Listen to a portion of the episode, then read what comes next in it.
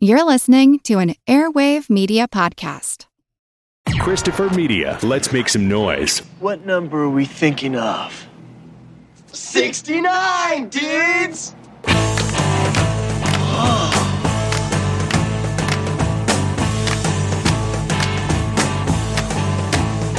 Well, it's 1969, okay. Walk across the USA. It's another year for me and you.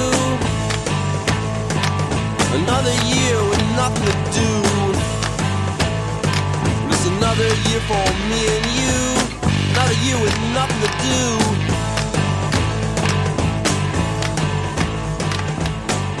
Film is not an immediate art form. Production can take weeks or months or more to complete. The cinema of 1969 reflects the turmoil of 1968, the political upheaval and protest that went on around the globe. From the Tet Offensive in January of 1968, the general strikes of France in May 68, the riots that ravaged America from Washington, D.C. to Chicago to Kansas City throughout the spring and into summer, political crises in Poland, Pakistan, West Germany, Scandinavia, Czechoslovakia, Spain, Italy, France, Brazil, and the UK and Yugoslavia. If 1968 is the year that shook the world, then the fallout of that year should be writ large on the silver screen in 1969. Throughout the year, we'll be looking at several films from 1969 and how politics, economics, religious, societal, and intellectual shifts in 1968 were reflected in the cinema of 1969. Join us, won't you?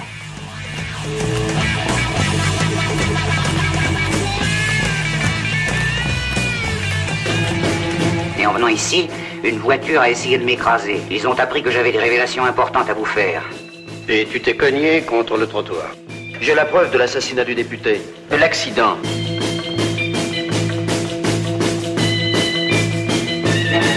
Vous l'avez bel et bien sur les bras, cet assassinat. Vous vous égarez, mon ami. Pourquoi les idées que nous défendons provoquent-elles une telle violence Je crois que c'est une tentative d'assassinat. Ah, J'étais à la manifestation, j'ai tout vu. J'ai même des photos. Il paraît qu'on veut assassiner le docteur. Et alors, c'est pas la première fois, non De toute façon, chacun de nous a pris ses risques. Et c'est tout à fait par hasard, bien sûr, que vous vous trouviez sur les lieux de l'assassinat. Vous avez dit assassinat.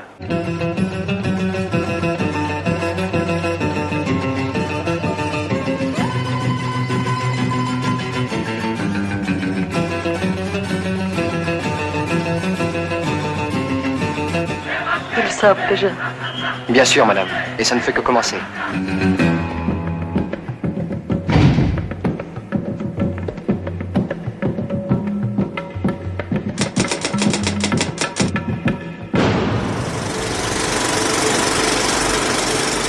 Welcome to the projection booth. I'm your host, Mike White. Joining me once again is Mr. Eric Cohen. Hey. Also back in the booth is Mr. Keith Gordon. Hello, everyone. Our appreciation of 1969 continues with a look at Costa Garvis's Z, based on a book by Vasilis Vasil Vasilikos. Oh, this God. is going to be long. This, This is going to be, yeah. Not only do I have that, but then I'm like, how do I pronounce this name? Well, I can say the film stars Yves Montand as a political activist who is killed after a rally. The film also stars Jean-Louis Trintignant as the investigator of the uh, incident, of the investigator of the incident who manages to uncover a vast conspiracy. We will be spoiling this film as we go along, so if you haven't seen Z, definitely track it down and watch it. We will still be here. So, Eric, when was the first time you saw Z and what did you think? I saw Z a long time ago. I would say the first time it hit my radar I was in my late teens, early 20s. I, I got on this like kind of political thriller kick. I was like really into Salvador, the Oliver Stone movie. I hadn't seen Missing yet. Missing had come out around that time. And so I started like checking out all these like political thrillers, like All the President's Men and stuff like that. And then, you know, I read about Z. And uh, I remember checking it out, remember really, really liking it, and would revisit it. I, I haven't, it's, uh, when I watched it recently, it was about the third time I saw it. So the first time I saw, it, I remember it made an impression on me, but mostly it kind of fell into this, uh, this thing I was into at the time, these sort of political theaters with this like historical backdrop.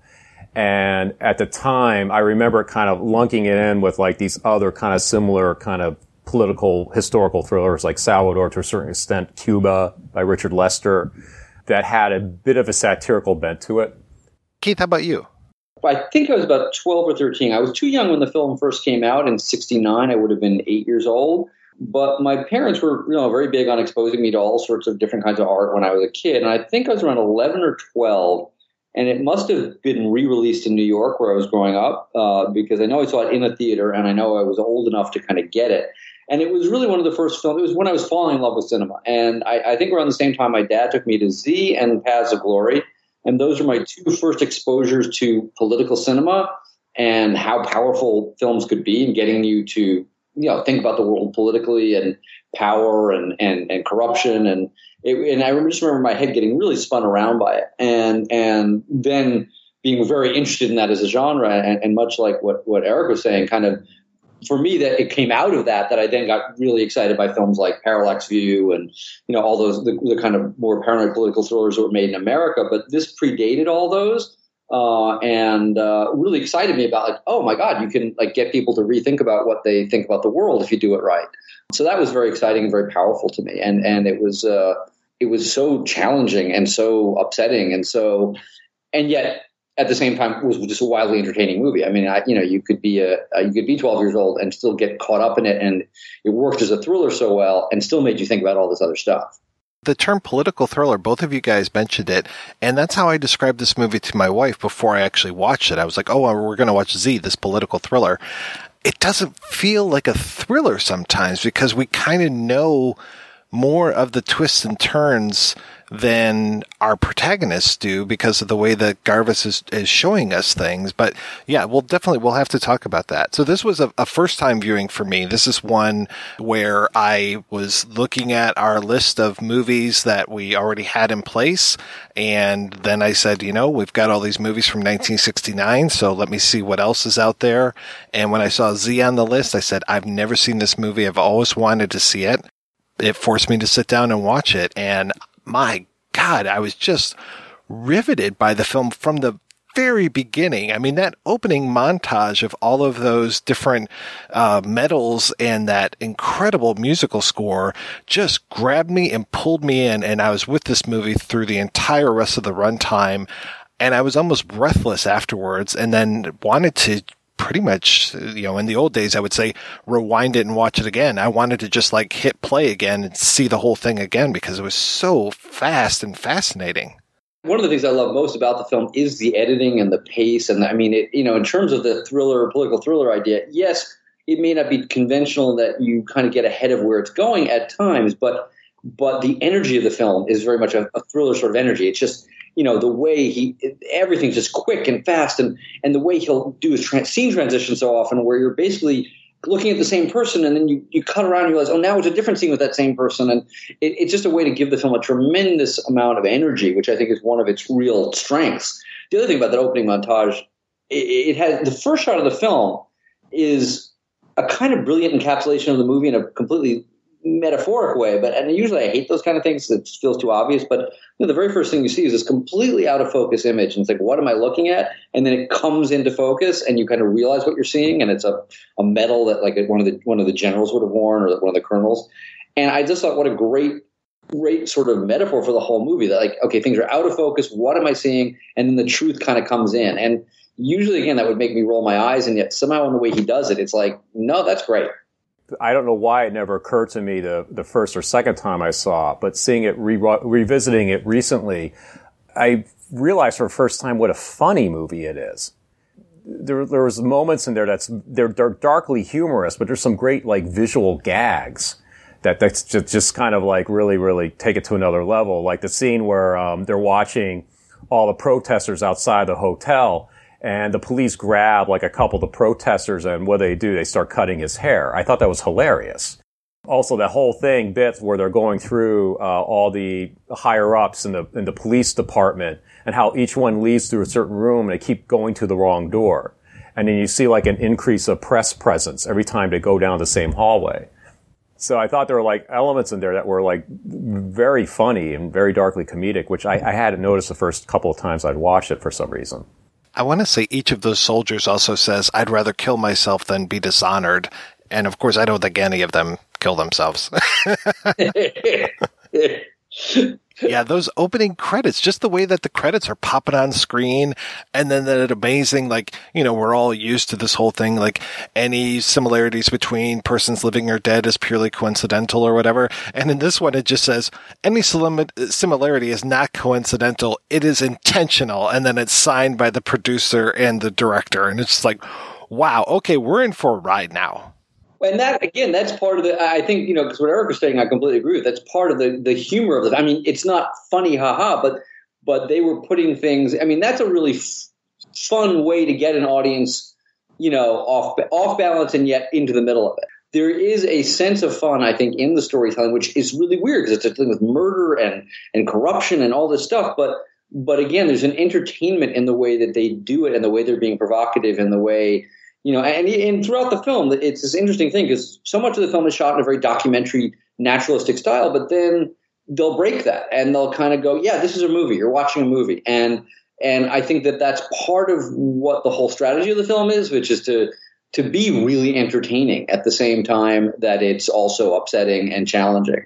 And that when, I think when when Costa-Gavras is at his best, he, he kind of manages to keep both of those balls in the air where it's just an entertaining, great telling of a, of a great story. And then there's all this other meaning with it, but it doesn't ever feel like it's good for you. You know, so many things that are political or serious or has ideas that you feel like, okay, take your medicine and watch this movie. And he just manages to make it like this amazing ride, like you said, um, and have a sense of humor and and yet get all of these really dark and heavy ideas in it at the same time. Yeah, in the American remake, it would be a lone trumpet playing somewhere in the distance to indicate that it's a military thing, and then a very solemn fade up that it would say based on true events, you know? And with this, it's just like, no, we're intentionally going to be talking about people. And then that made me, as the viewer, immediately think, okay, well, this is based on real events. And who are these people? Who is this supposed to be? Who is that supposed to be? And then it actually made me, you know, in 1969, I might have known who some of these people were.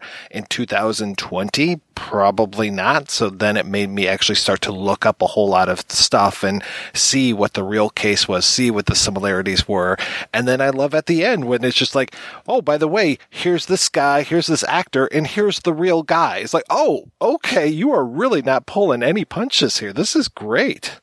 I love when the film breaks that fourth wall, and it does it a number of times in the movie, and kind of goes, you know, whether it's covering up the faces of the king and queen, whether it's you know that the having the character of the reporter turn to the camera essentially and sum up the story, uh, really kind of cool that way. Yes, I love that sort of Brechtian ending where the actor addresses the audience and basically gives you know gives the lowdown on what happened to everybody after uh, everything went down. Even though we know in real life that since this is inspired by what happened in Greece, the the the examining magistrate Jean Louis Trintignant. Trintignant.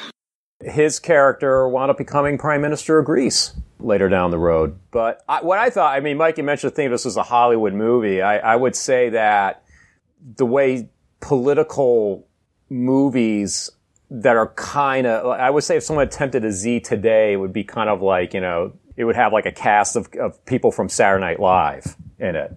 And there'd be like a left field musical sequence and people constantly breaking the fourth wall. What, what I like about Z is they don't really do a lot of that. What's done there is very subtle, and that's what I think makes the ending all the more impactful. Because not only do we have that like you know, whole thing delivered by the actor at the end, who I believe was one of the producers of the movie. Am I, am I, you're right. Uh, but then we have that whole list of things that wound up being banned. That, which was fascinating. I love the one where it's like exclamation marks and question marks all mixed together. Like, why was this banned? It was just like, here's this thing. Can you believe that this was banned? Well, and the list is, is so, again, it's, it's even funny. I mean, it's horrifying, but it's so absurd I mean, it's everything from the Beatles to you know, uh, I think there's this thing I, I was in the commentary. Uh, they were, I think they were mentioning that at one point it says acknowledging that Socrates was homosexual. To, I mean, it's like this insane mix of like, I mean, you can't. It's hard to even read the list; it goes by so quick. But everything you see, it's like really, and and they, they they literally banned the letter of the alphabet, which is you know the letter Z, which is just, I mean, both horrifying, but also like something out of you know, uh, Terry Gilliam's Brazil. I mean, it, it's so absurd. I mean, it, we're going to ban this letter of the alphabet because we don't like what people associate with it. Eric, the movie that you were describing with all the SNL characters and breaking the fourth wall and stuff, as you're describing that, I'm just like, well, that's kind of like the big short almost. Yeah, kind of like the Big Short, or, or the recent film uh, on what's his name, our, our former vice president, right? I love to all of the those quick cuts still continue into this initial thing where we have this uh, guy standing up in front of a room of all of these what seem to be very important people and giving this whole thing about how you are to treat your vines. And then the general stands up and starts to turn that into a whole metaphor about how we have to treat the youth and that we need to spray them three times and that we need to get to them when they're at this age, then once more in high school and then also once more when they're in college. And it seems like they're really missing the boat when it comes to the college stuff because almost right afterward afterwards we're introduced to who we're going to really follow through this, which are kind of the radicals, these students or post students. They don't seem like they're necessarily that age, but we get introduced to these guys. And again, it's this really interesting mix of different types of people. And I really like these guys almost from the get go. I feel very in tune with who these people are. The thing that really struck me about watching Z, and, and as loath as I am to bring in current politics, you know, when you when I watch this film in the past, you can watch it from a distance and say, "Oh yeah, this is what happens in countries like that." Watching it now, I'm thinking, God, we're seeing like the same mock outrage, fake patriotism, you know, that we see going on with our, our, you know, current politicians with regard to certain situations going on in our government. Uh, you see strange, the strange bedfellows between uh, the ruling political elite and certain far right, aka alt right groups, you know, stuff like that. And there's a lot of stuff that was going on in there. It's like, oh my god, this is so prescient. So, something that like I would have never have thought of ten years ago, even five years ago. I completely agree. I mean, it felt very different watching it right now because what it captures, and, and a lot of the world has gone through this, but it has not been so much part of America, is watching a country that had been a democracy heading into ever deeper authoritarianism. And that's never been a major issue here. And I think right now we're sort of as close to fall, going down that road as we ever have been. So suddenly it feels very close to home. I mean, that always had been growing up in America, whatever your politics, you know that kind of movement to a strong man, not constitutional government eh, is something that you know has been really dealt with everywhere. I mean, name a country that's been around long enough they've gone through that process. We really haven't since the revolution. Uh, you know, back in 1776, and and this may be as as close to that feel, the beginning of that feel of that kind of turn, as as we've ever really encountered. Yeah, as I see Yves Montand body being hit by the three wheeler, I'm just like, oh, it's kind of like driving into a crowd in Charlottesville. And as I see all of the thugs in the crowd, I'm just like, well, this seems to be like they are paid protesters, perhaps. So yeah, it, it, I really was seeing a lot of stuff, and I don't think it's just like this desperate need to connect our events to this stuff. I think it's definitely following that same pattern. And using loyalty to party as a means to a threat which we're seeing a lot of lately. That that was the stuff, and trying to wrap it around, you know, ad hominem rhetoric, the whole like fake what is a patriot, you know, what do you believe in kind of stuff. That, that, that whole list of ridiculous things they banned, you can almost imagine like, you know, a certain political party in our country just like throwing things out there to see what sticks, like spaghetti just so you know, there's some you know senators or congressmen can can can say, hey, I did that, so I did my part. You know, I did my part for my you know uh, constituency, whatever. I mean, I just I just had shivers witnessing this whole thing unfold on in Z, and I was just thinking, wow, this is just like what's happening right now. This is really really weird. I can take claim for naming them freedom fries instead of French fries. And then you get a nice, healthy dose of anti Semitism in this movie as well, with this whole thing of the one guy who's part of the, the resistance, the left wing, and uh, they're talking about him, and he's like, oh man, he's Jewish. And it's like, oh, that's terrible. And then, oh, wait, no, he's half Jewish. Oh, that's even worse. Oh my God. and then even when the general's leaving, they're like, is this another Dreyfus? And it was just like, no, this is worse. You know, Dreyfus was guilty. Right, right. What's really funny is I I knew F all about the Dreyfus affair even after I saw the second movie. And sometime between that when I rewatched it, I had somehow been educated on that situation. And, and that really like sat with me when I, when I watched it the third time. Another example of things that didn't strike me as funny at first. Now I'm, I'm totally seeing the humor in. Early in 1895, a Jewish member of the French general staff in the military was accused of and through a secret tribunal was convicted of selling military secrets. And he was sentenced to life imprisonment on Devil's Island which is not a place you want to go. Now soon after his conviction and his deportation I guess evidence came out that he actually didn't do it that actually a Catholic uh, official in the military had done this. But there was a real severe pro Catholic feeling within the military, so they refused to have another trial. And a writer by the name of Emile Zola wrote an article that really attacked the military for falsely accusing this guy and used the phrase j'accuse. Uh, which is French for I accuse you. And, and this is something that, that goes down sort of in all history textbooks as sort of this momentous thing. J'accuse. The one thing that seems odd to me, and is when more recent years struck me about the film, is by painting Vago, one of the two killers, as gay, that feels a little creepy. And it's the one thing in the film that I feel like maybe it's just part of being another era. But it's like we don't get inside anybody else's sexuality besides the Yves Montand character very momentarily. But we don't deal with anyone else's romantic life, anyone else's. And by making this killer very conspicuously gay and re-raising the point multiple times, it does feel like there's a kind of a homophobic aspect to that, which I find bothersome. I mean, I understand that the world was in a different place when the film was made, but it's like I don't know if the real killer was gay, and I don't know if that was in the book, and I don't know. But to me, it's like very hard to justify why making that point multiple times is really an important part of the story. And it, it's the one thing I don't know if you guys felt it at all, but it always feels a little like, know, that's strange. Yeah, the first time when we see him looking up at the guy um, standing on his balcony, and um, that's Vago, and then Yago, his buddy, is just like, you only have one thing on your mind. You need to start paying attention.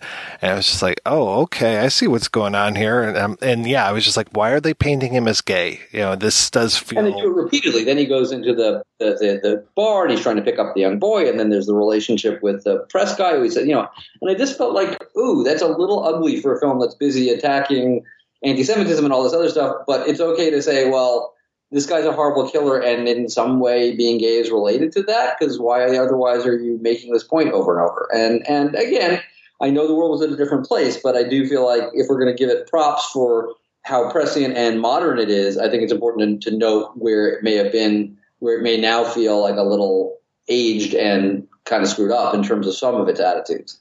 Yeah, it was a little cringy.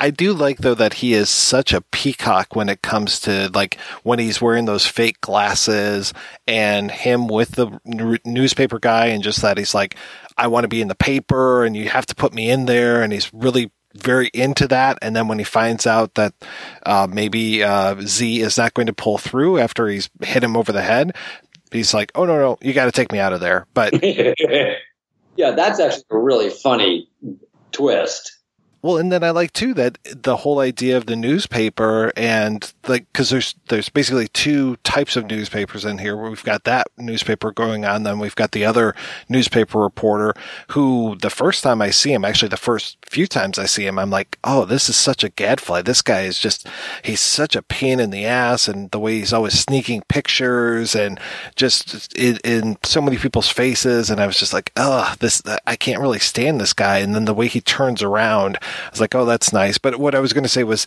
the whole idea of the newspaper and that, you know, uh, Vago gets his picture uh, in the newspaper and then that prompts the other guy to come forward because he wants his picture in the newspaper, which really helps start to unlock the whole case. Well, it's sort of like everybody's obsessed with their image. They're probably, even even these like street thug guys, which is really an interesting thing because I think it also reflects the shallowness of you know the time, and again, very much reflective of our time right now, where everything's about you know social media and you know how many people pay attention to you, and it's like kind of more how many people look at you than what you're saying while you know while they're looking at you, and and the film sort of does have that feeling about that. Then you know the same kind of sense of you know it's more important to be famous than be famous for something good. Right, when those thugs are like posing for the reporter and the guy's like putting up his arms like he's a strong man and stuff. And it's interesting that like just an hour later into the film, he'll be taking that guy's picture again and uh, using that to kind of point the finger at him.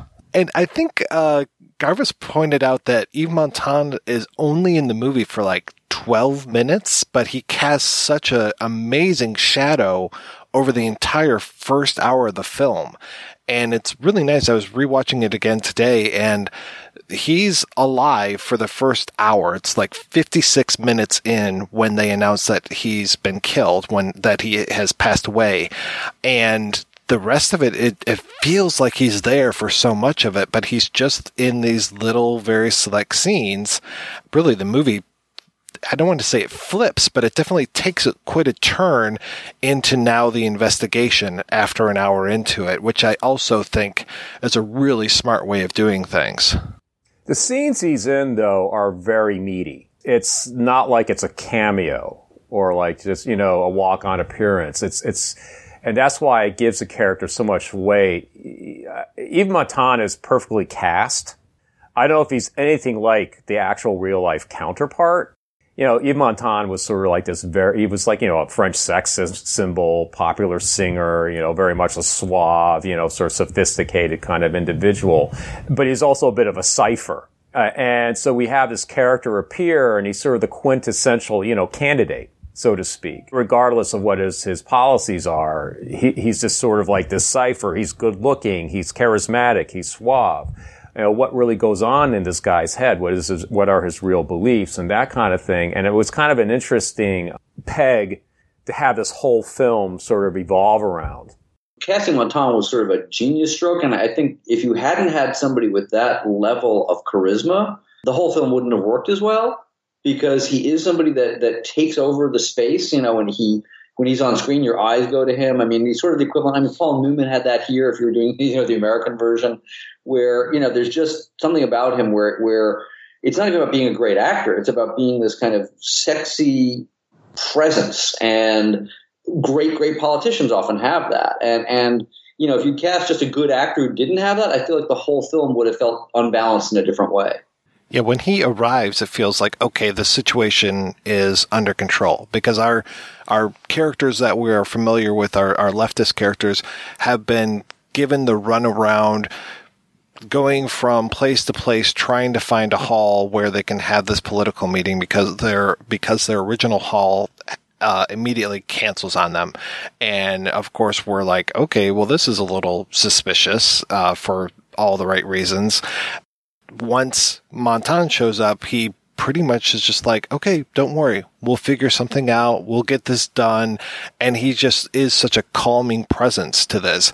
Though I like that he's not a saint. And we've got that great moment when I think it's only just a few minutes after we meet him when he looks in the shop and sees the woman adjusting the wig and it becomes this terrific strange flashback of him with another woman and his wife there. And I like that that's how we're introduced to his wife and that we get all of that completely wordlessly. We don't know for sure what's going on, but Gavras presents it to us in such an easy to digest way.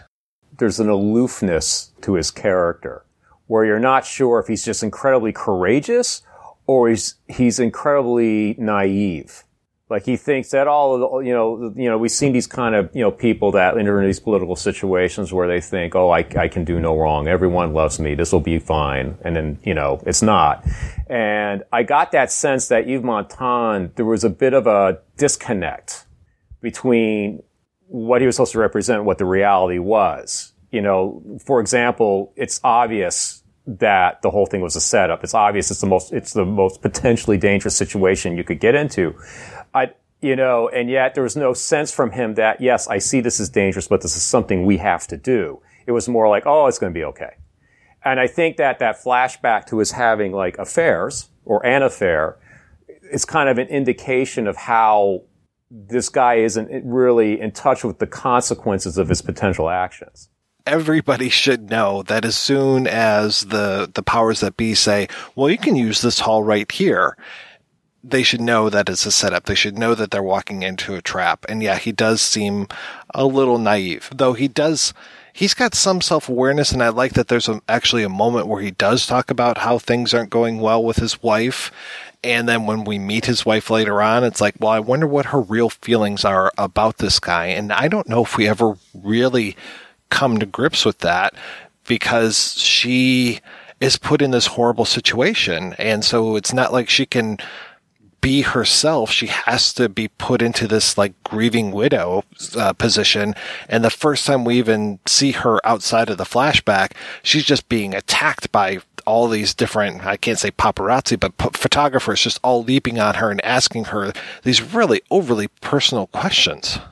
Well, that's why I think it's so powerful that we see her kind of public face, and then we see her alone in that hotel room, and we see finally her let her emotions go, and that smelling his cologne and doing all these things that to me say that she clearly did still love him, that their marriage may have been a mess, and that like many powerful, particularly men, he may have been an egoist and a narcissist who had affairs, but clearly the marriage wasn't just over. Clearly she's feeling a loss that isn't just like, yeah, I'm I'm I'm putting on a face that looks like I'm going to miss him. Clearly, she's going to miss him even more than she's letting anybody know because she feels she's got to keep up the right face that he would have wanted for the public. But I, I find that scene very very powerful because she does have this kind of I'm going to keep control until the second she gets alone in that room, and then it all falls away. And and so I saw a read somewhere or something somebody mentioned Jackie Kennedy, and it does sort of have that sense that like you know Jackie Kennedy kept this good face up, and then you know there were times where she was alone, where all the all the grief could you know finally come out, but no one could see it.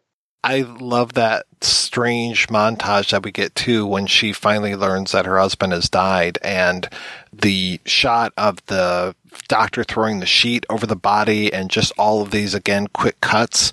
I mean, because we're going along, like I had mentioned several times, like at this very fast and determined pace. But then you get those moments like that quick montage of the affair and then that montage of what happens when she learns that he's dead. And just those moments really kind of, I don't want to say break the narrative, but they really bring attention to themselves and really make you pay attention. Well, that's what's so cool stylistically because the film is so generally naturalistic, documentary like, handheld, very gritty real. And then you'll have these moments that are very stylized and very kind of deliberate and very, you know, very cinematic. And the, you know, the, the, that shot you mentioned, which is so powerful with the sheet going over the body, which we see like three times in rapid succession, and it's only about a second long. I mean, so it's it, it's a, the way Costa-Gavras sort of says, okay, this is going to be this completely gritty, naturalistic movie, but then pick his moments to go, except when it isn't, and using that to kind of take you out of the objective into the subjective. You know, after Yves Montand has been hit in the head the first time and he's going in to make a speech, and the very subjective shot with the super wide angle lens as he's going through the crowd of all these people and looking at him. And, you know, it, it's a really interesting device to use in a film that generally sticks to a very here's as it happened sort of storytelling, but then, but then really intentionally shakes you up by saying, but for a moment, we're going to stop being objective and we're going to go inside somebody's brain and tell you what they're thinking.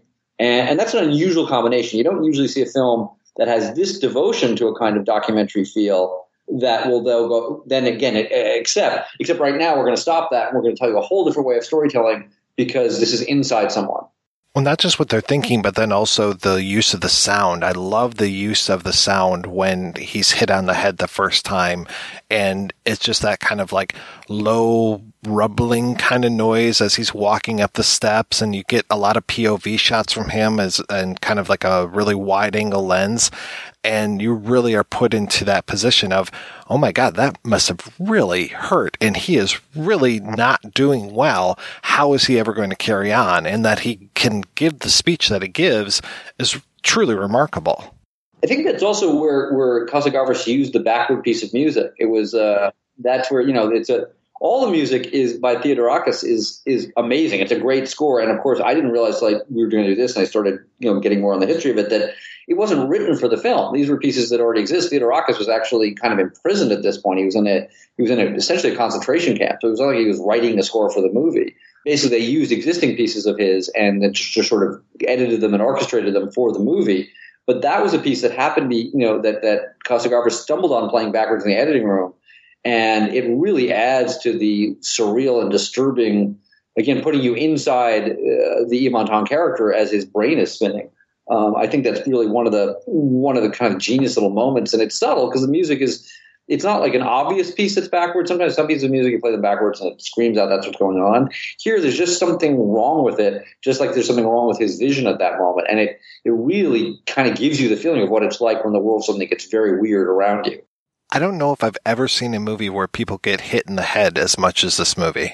I love I love the uh, the fight scene on the flatbed truck. What they call the Japanese, the little Jap. Oh, the kamikaze.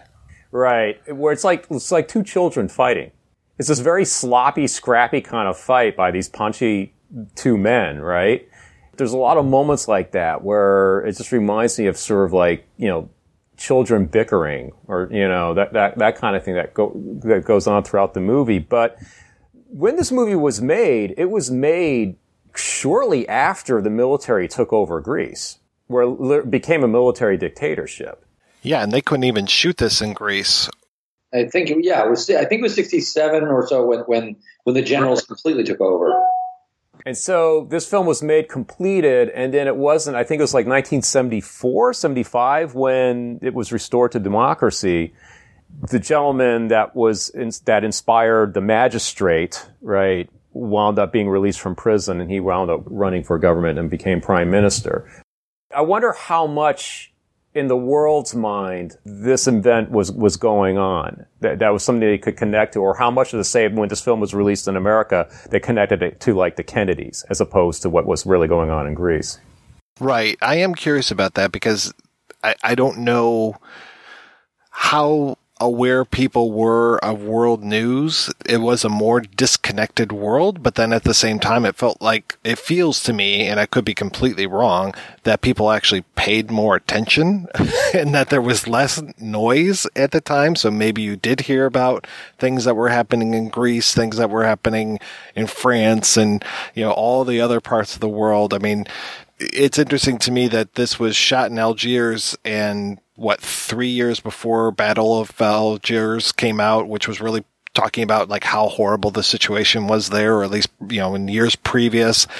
That they couldn't make this in Greece, they couldn't make it in France, they had to make it in Algiers, and then I like that they don't really talk ever about what country it is, and they uh, sometimes obfuscate which country they're actually in although there's so many clues. I mean, part of the fun of it is that they decided to like, yeah, we're not going to say this is Greece, but we're going to put a million clues in it so that you can't escape it at the same time, which is kind of a fascinating choice.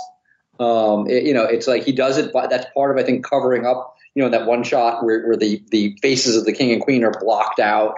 Um, but then you know everything from like their costume choices, the music choices. I mean, that the score is by one of the most famous Greek composers. That they're so it's an interesting choice, and I, and I wish I I mean, I think it works really brilliantly, but I'd love to have, I'd love to hear Costa-Gavras talk about why the choice to go. We're not going to say Greece, but we're going to do everything in our power to make it completely obvious what we're talking about. It allows you to bring a cast of people to make it come across a little more universal and not so country specific. That you get a, you get an idea, a sense of you know, okay, this is an unnameable uh, government somewhere where this kind of thing can happen if you make it so specific, it could be too specific and therefore be a little alien. It seems counterintuitive. It seems like it would it, it would be like sort of well muddy and why are you kind of saying it's Greece but not saying it's Greece?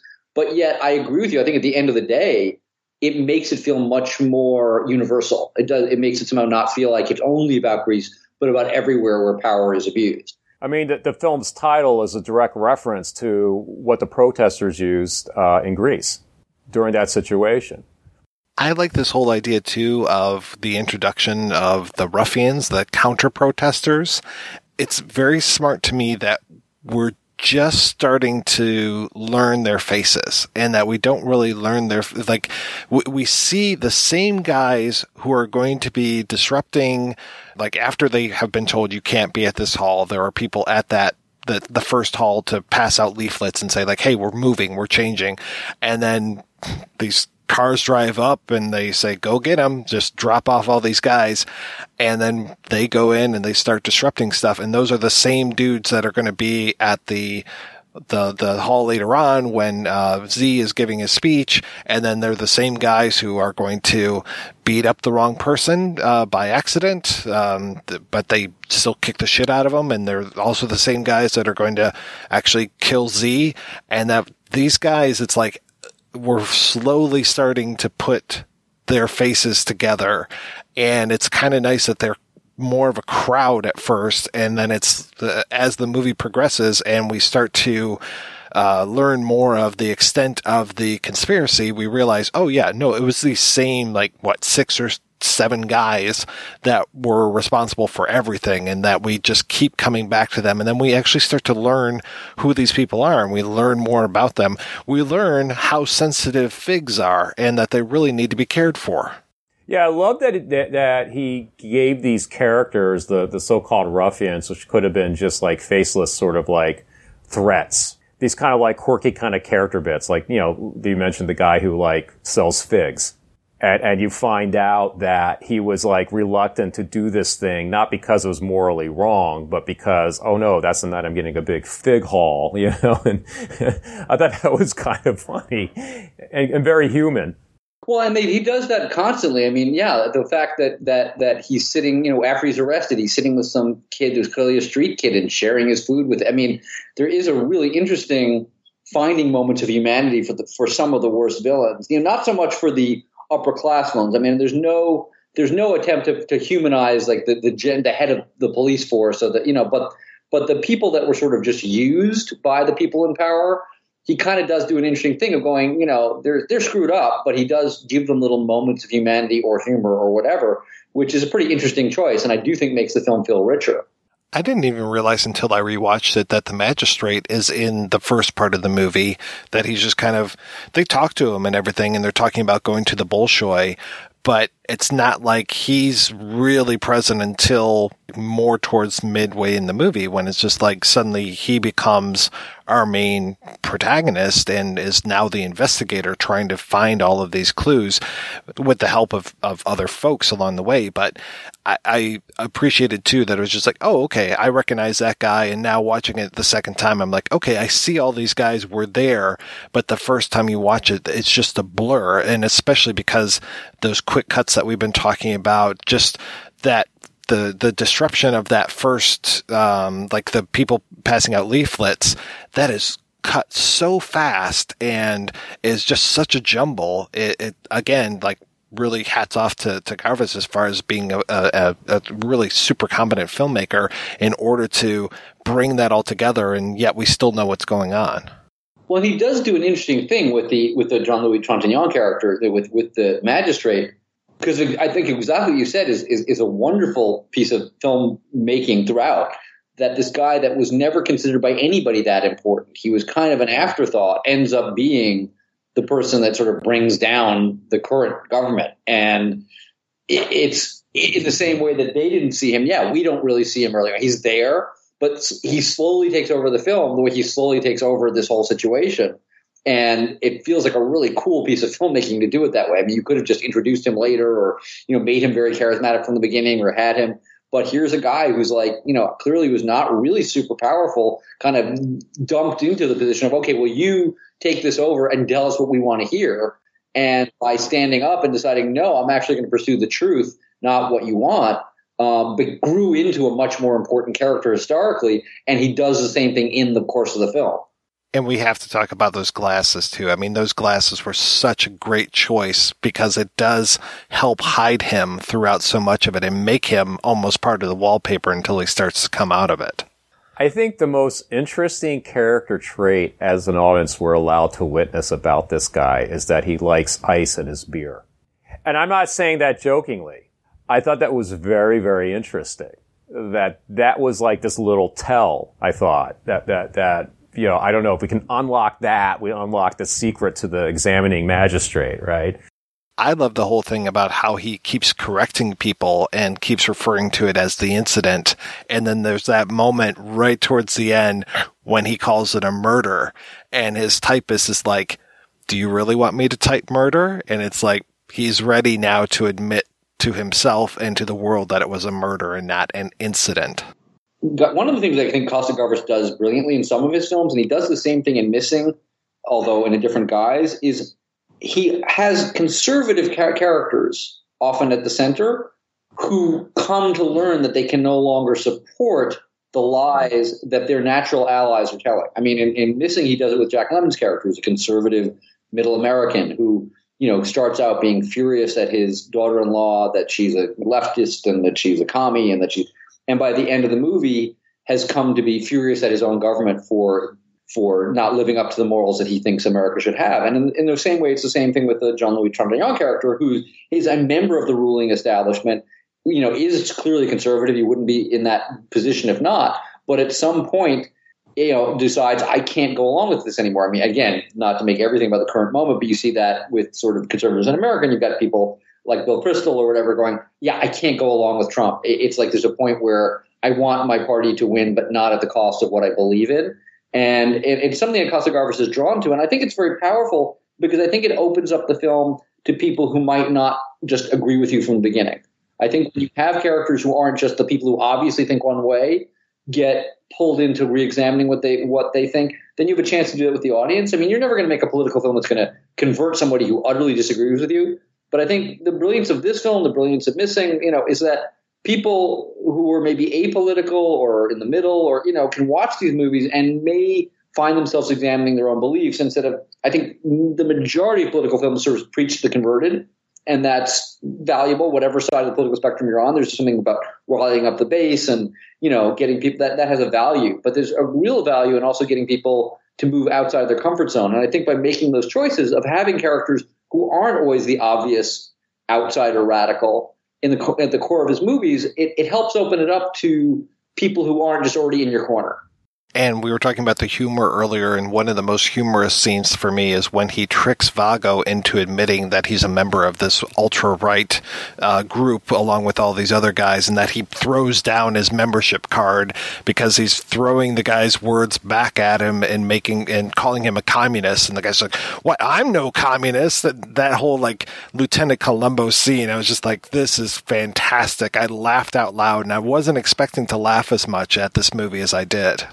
It's also kind of a precursor, a little bit, of when um, he's interrogating the general, and the general turns to his colleague, or turns to the lawyer, and says, "Is he a communist? I think he's a communist. He's not a communist." You know? Well, it's also cool that the only time we see that character express emotion is false emotion. Whenever the only time he gets mad is when he's doing it to, I mean, an outward way, is when he's doing it to manipulate somebody. The rest of the time, he's so cool and so together that no matter how awful what he's dealing with is, he's very calm, he's very neutral, he's very zen, he's very centered. And it's almost like when you when he when he explodes, it becomes a bit of a tell of oh he's doing that to manipulate this other person into admitting something or saying the wrong thing and that's a very it's a really interesting character choice and a really interesting actor choice or director choice but it's a cool thing that he only shows great emotion falsely to get people to you know drop their guard there's also a nice thing in here too where almost right off the bat when the stuff starts to smell a little funny it feels like the colonel is the one who is going to fall on his sword for this whole thing because you were talking about that scene where um, Yago is uh, feeding the street urchin, and there's this whole thing like, oh, this guy was in here all of this time. Why didn't we know, etc., etc. And the colonel's like, oh well, in the excitement, I didn't tell the general, so that's why he didn't tell you. And he just is like, all right, it looks like he's kind of maneuvering himself to protect the general. But then when again, the magistrate is doing the questioning and talking to the general. As soon as the general says that the one man was as lithe as a tiger, which is the exact same words that Yago and Vago used in their testimony. It's just like, boom, the net has been thrown around this guy. It is time to close this case. I just love that. Well, the film is kind of full of great moments. It's part of what makes it so much fun to watch is that there's a host of those moments where something very dramatic happens and, and and the net drops or something clicks together. I mean, there's so many pieces of the puzzle, and every time one gets falls into place, it's really as an audience, it's very thrilling. There's a lot of adrenaline. I mean, if we're watching a film where where a lot of things happen with people sitting and talking in offices, I mean, there's there is the, the murder and there's there's action, but there's also a lot of talk, and yet, boy, a lot of that talk leaves you with a real rush of adrenaline. I attribute it also to the editing. I don't know. I, I, have. I didn't do enough research to find out who actually edited the film, but it's it's very slam bang, with the exception of like that sort of first act of the film where it begins with him being hit over the head and the fight on the truck, you know, and then after that, things tend to just become about talking, people talking to each other, people talking at each other, and yet it still feels propulsive in a way that's sort of similar to an action film, and the way that it's edited, it's it's it's it's really really effective. It was edited by the same lady, Francois. Is it Bonnot? B O N N O T, and she was working just all the way up till 2011, and she worked a lot actually with uh, Julie Taymor. She did uh, Across the Universe and Titus, and I can't remember did Tam- Taymor do Frida as well, but she yeah. did a ton of stuff. And yeah, she continued to work with uh, Costas Gavras on things like Missing. And yeah, she was, uh, and even worked with Polanski on The Tenant. Yeah. I mean, she was sort of, she did actually all of Gavras's best known films. She did State of Siege, she did The Confession. She was sort of, she was sort of his editor. Um, you know, and then, you know, I obviously went on to work, work with a lot of other people too, but, but clearly had one of those people that, that directors form a connection with and go back to over and over, which to me is always, you know, a sign of an, a really good editors when you have really good filmmakers going, I want that person doing all my movies. Uh, you know, you see it with Scorsese and Thelma Schoonmaker or whatever. I mean, that stuff is really, to me, bespeaks somebody who really must be bringing a lot to the table. She did another movie that came out that same year, 1969, which I think really falls into kind of the same idea, of this political thriller, which is Army of Shadows, the Melville film, and this yes. whole idea of you know the chickens coming home to roost after the uh, the the resistance government and all that. I mean, that's a another fantastic movie from the same year, which also kind of bespeaks to all the political turmoil of 1968 being able to dredge up the films that we got in 1969 you know, one one apropos of nothing thing I want to just bring up, but it so struck me watching the film last night for the first time in a little bit. Eric, you were talking before about the fight in the back of the truck, and there is something sloppy and messy, which I actually really appreciate because that feels like what real fights always look like to me is sloppy and messy. Like whenever you see real people actually fighting, it never looks like fights in a movie. But not only is it sloppy and messy in a way that I really love, those scenes were damn dangerous. I mean, these are the yeah. real actors in the back of a moving van with no obvious restraints throwing each other around. And i mean and it doesn't look like there's no trick photography there. The film was made very cheaply. And and and, and you know I, and i tried to check it out and it does sound like you know there were no stunt people. There were no i mean this was the actors in the back of a moving car wrestling with each other. And the, the danger level that and in fact they actually fall out of the car. And it's like that was the act i'm sure they were padded but like you, you know that's there's a level of reality in that that for good reason you don't see in many movies. But watching it, and I think when I was younger, I wasn't so aware of the, of the process of filmmaking. But now watching this time, I was so aware of how much of this was was actors really putting their bodies on the line, which is kind of amazing. This film was done on a really low budget, from what I understand. The I think like seven hundred fifty thousand, and now in, in today's dollars, that would be more, but it would still small. And yeah, you're right. It was the actors actually doing their own stunts and I always wonder, do they come back to that little guy who jumped on the truck? Because he was amazing. I was so happy when he did that. They do. He shows up later on during the interrogation. Okay, thank goodness. I, I guess I didn't necessarily recognize him unless he's standing amongst a crowd and you just see how freaking short that guy was. I mean, he's not a dwarf, but he's getting close. Yeah, and he didn't seem young, quote unquote, either which makes those that fight scene even the, even more kind of amazing. That both these actors are doing their own stunts. One of them was no spring chicken by any means. later, like much later on, when he's going through like different people he's interrogating and interviewing. Because I was wondering throughout the rest of the film, what happened to that guy? What happened to that guy? What happened? Right? Yeah, he was fantastic.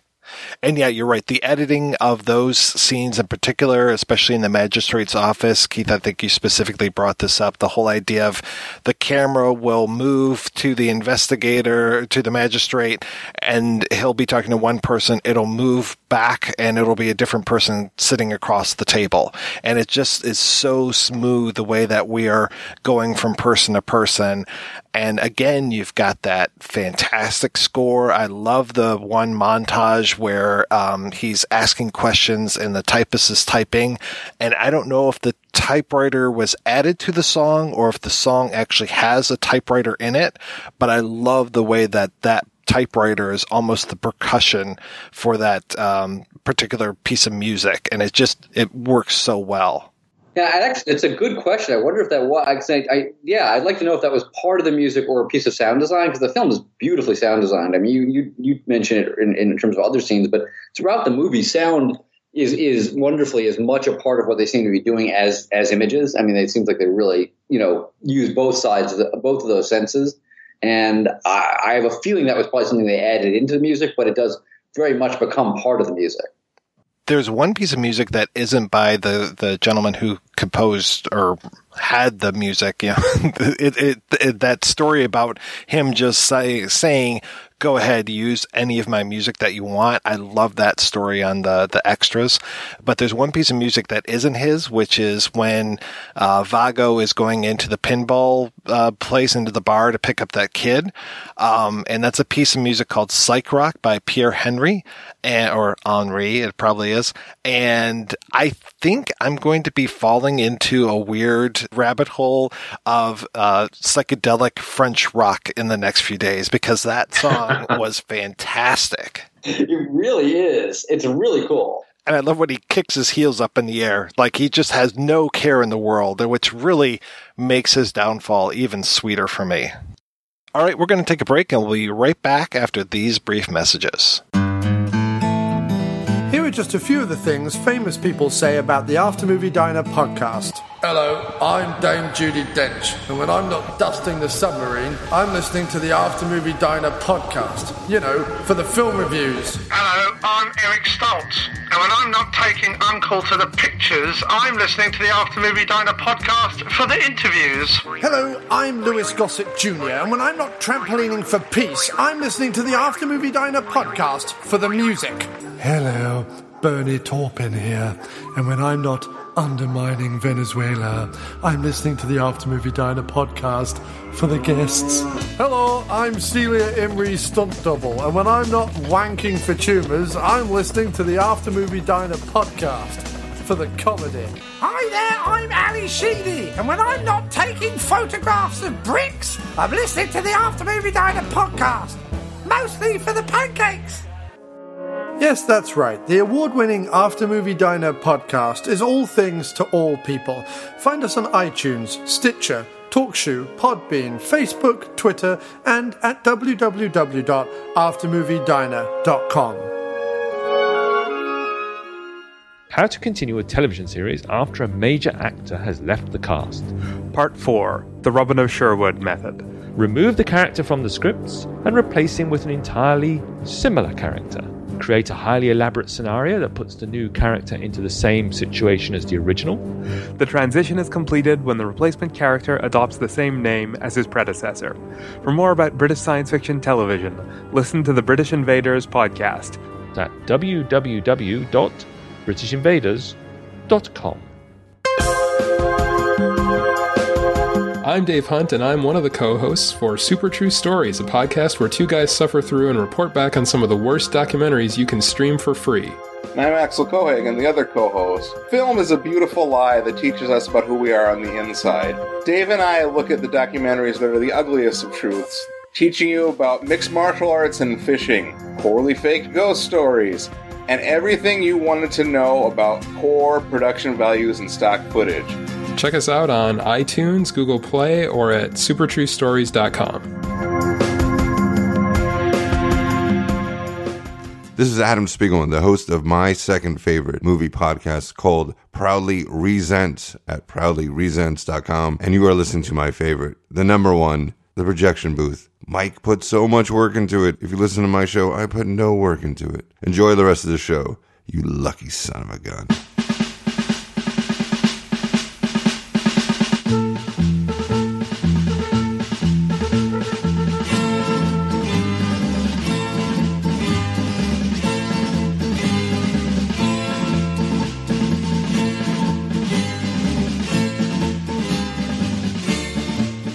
All right, we're back and we're talking about Z.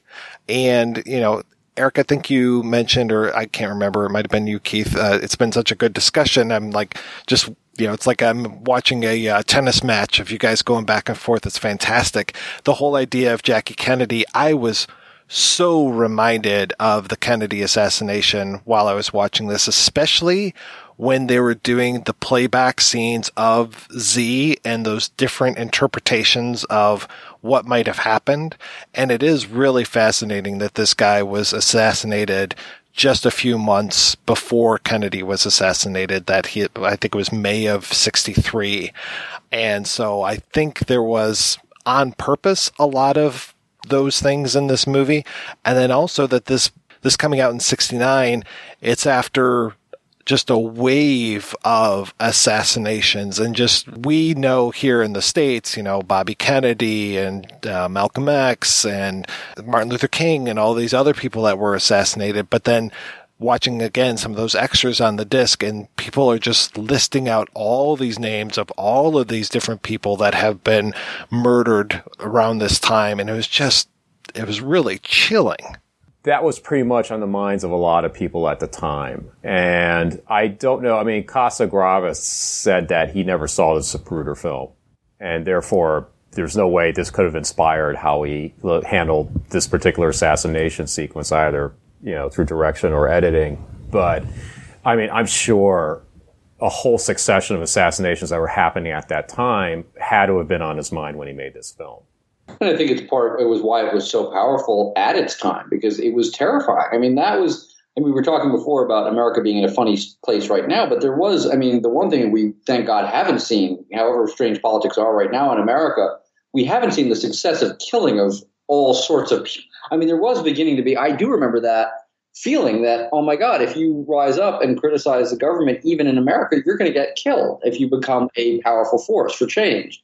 And that was a terrifying thing. I mean, that had not been part of American history the same way. I mean, you had, you had Abraham Lincoln assassinated, you had, but it suddenly became like, oh no, this is like becoming part of our normal thing now. That if you are a Malcolm X, a Martin Luther King, a Bobby Kennedy, you're going to die.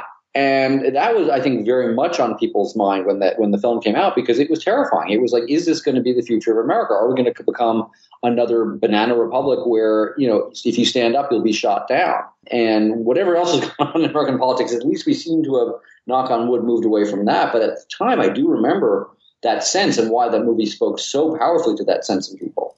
Yeah, I mean, the Jeffrey Epstein thing is a whole different thing. Yes. But really, Really? Jeffrey Epstein? Really?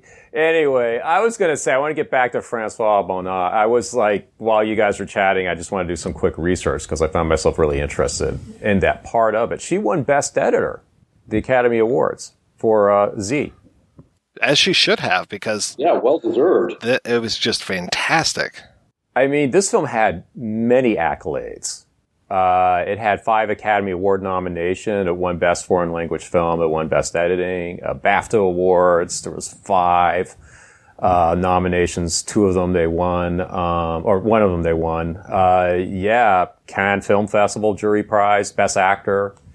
Watching it now, you realize how influential this film has been. Because I think Keith mentioned earlier, you know, you, you could cite things like you know, Costa-Gavras' own Missing or something like, you know, like I mentioned before, uh, Salvador, something like that. But I don't, I can't recall any film before Z that did this kind of thing. Yeah, nothing comes to mind. I mean, it, it seemed it, it seemed pretty pretty trend setting and, and groundbreaking as opposed to trend following.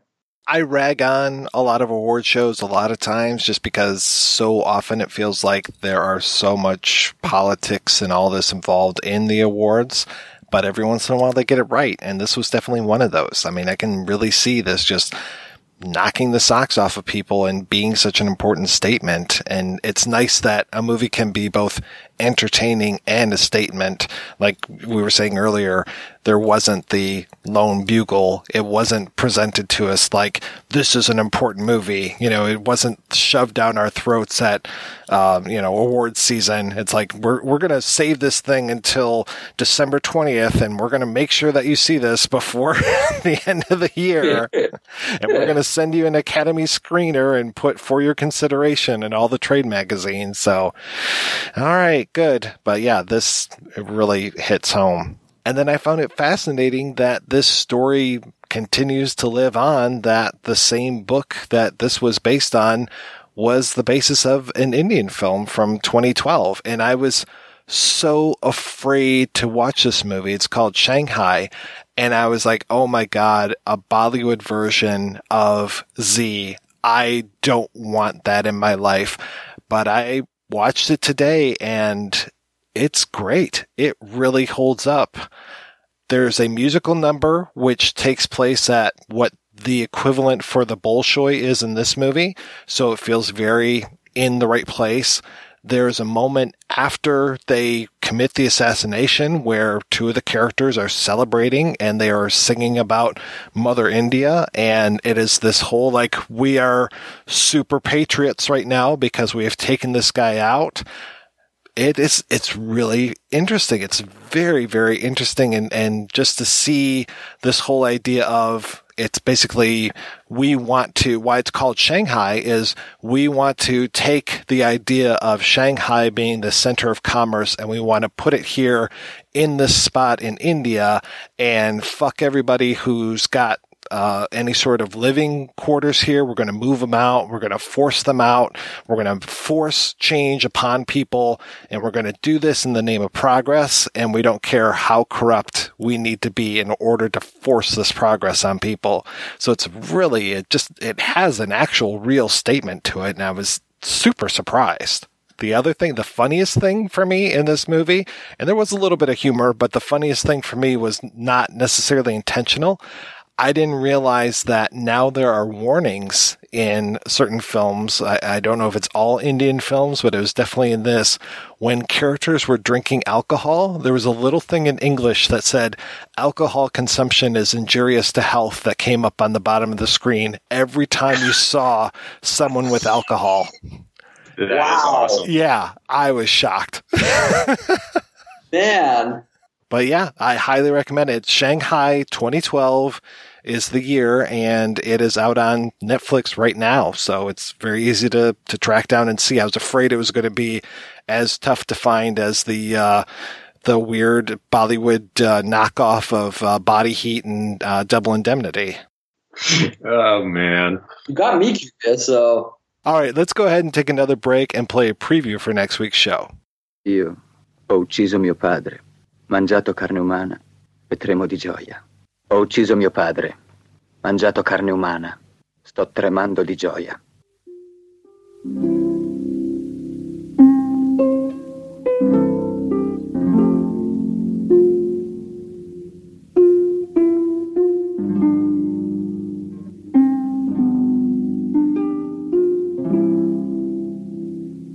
Io e te, moglie, siamo alleati.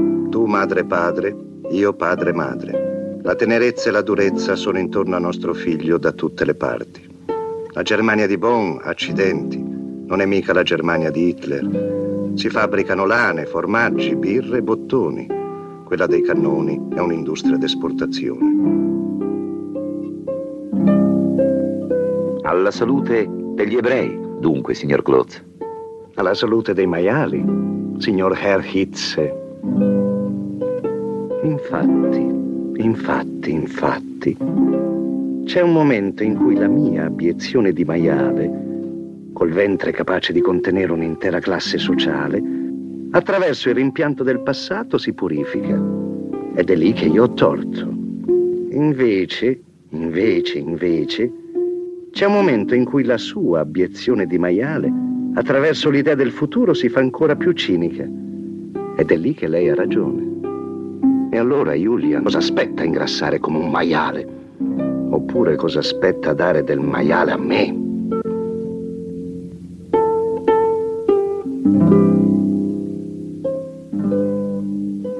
Eccoci arrivati al momento in cui nessun tribunale potrà mai dire se in lei parla la ferocia o la pietà.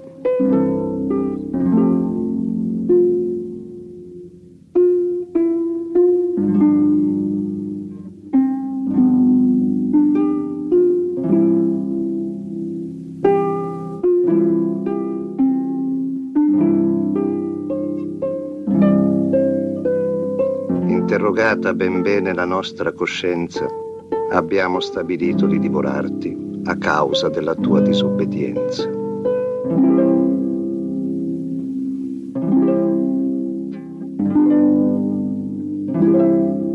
That's right, we'll be back next week with a look at Pasolini's Porcile. Until then, I want to thank this week's co hosts, Keith and Eric. Eric, what is keeping you busy these days, sir? Uh, everything. I'm like flush with work, so I haven't been doing too much of my passion projects. Although f- my first job as a feature film editor, that film's been doing the festival circuit and been picking up some awards. So I want to give a shout out to my uh, fellow cinephile uh, co-host Andre Joseph. He's the director and producer of that film. It's called Vendetta Games, and I'm very proud of him. Very proud to be part of that film. So I that was my last big creative thing, and around February I'll be shooting and editing a action movie short. My first time doing that, so I'm very excited about the guy who's directing it, uh, conceiving it. He's a fight choreographer, so it's his chance to create sort of his sizzle reel, so to speak. But that should be pretty interesting. And Keith, what's going on in your world? I'm going to be heading off to the Chicago in February, which will be very cold. Um, and I'm doing doing uh, the last two episodes of season four of Fargo, which is you know a show I keep going back to because I I really love it as a viewer and it's really fun to work on. So I'm happy to be going back to that. And I just finished working on a, a new series, uh, like a limited series that AMC is doing called uh, Dispatches from Elsewhere, which I think premieres in February. And I did one of the episodes of it. It's actually, I really like it. And I kind of think, I think it may be one of those things that'll fly under the radar. So I, I like to let, you know, mention it and like people aware of it. It's the actor Jason Segel, who's one of the nicest human beings in the world, created it. He wrote the pilot and directed the pilot episode and is in the show and Sally Field's in it and, and Richard E. Grant. And it's very odd and very funny and very sweet and very strange. And it's one of those things that I could see people not being aware of. So I hope people will stumble into it because it's just really cool and, and pretty unique. I actually started to see uh, articles about it. I was super excited because I was like, "Oh, this is the thing thing that Keith was talking about." Well, I'm I'm glad that they're getting the word out a little bit because it's just, you know, it's just it's very surreal and weird, but many surreal and weird things done for TV are very dark, and this has actually got a very sweet heart. Uh, it's almost like a fable for grown-ups, and and I just think Jason did a great job. And I didn't know him before this, but like I mean, I consider the guy a friend for life now, so I really wanted to do well for him. Oh, that's fantastic. Well, thank you so much, guys, for being on the show. Thanks to everybody for listening. Please head on over to the website, projectionboothpodcast.com, where you can find out more about today's episode. You also find a link over to Patreon, where you can make a donation to the show. Every donation we get helps the projection booth take over the world. Mm-hmm.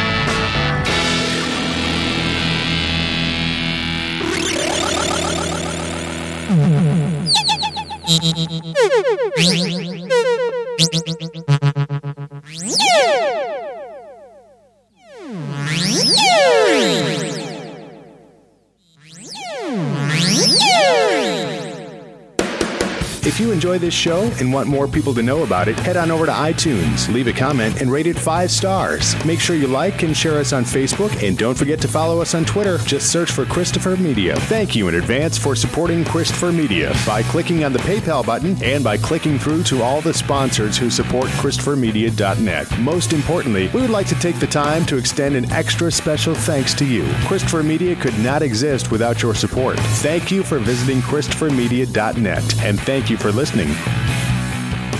Christopher Media. Let's make some noise.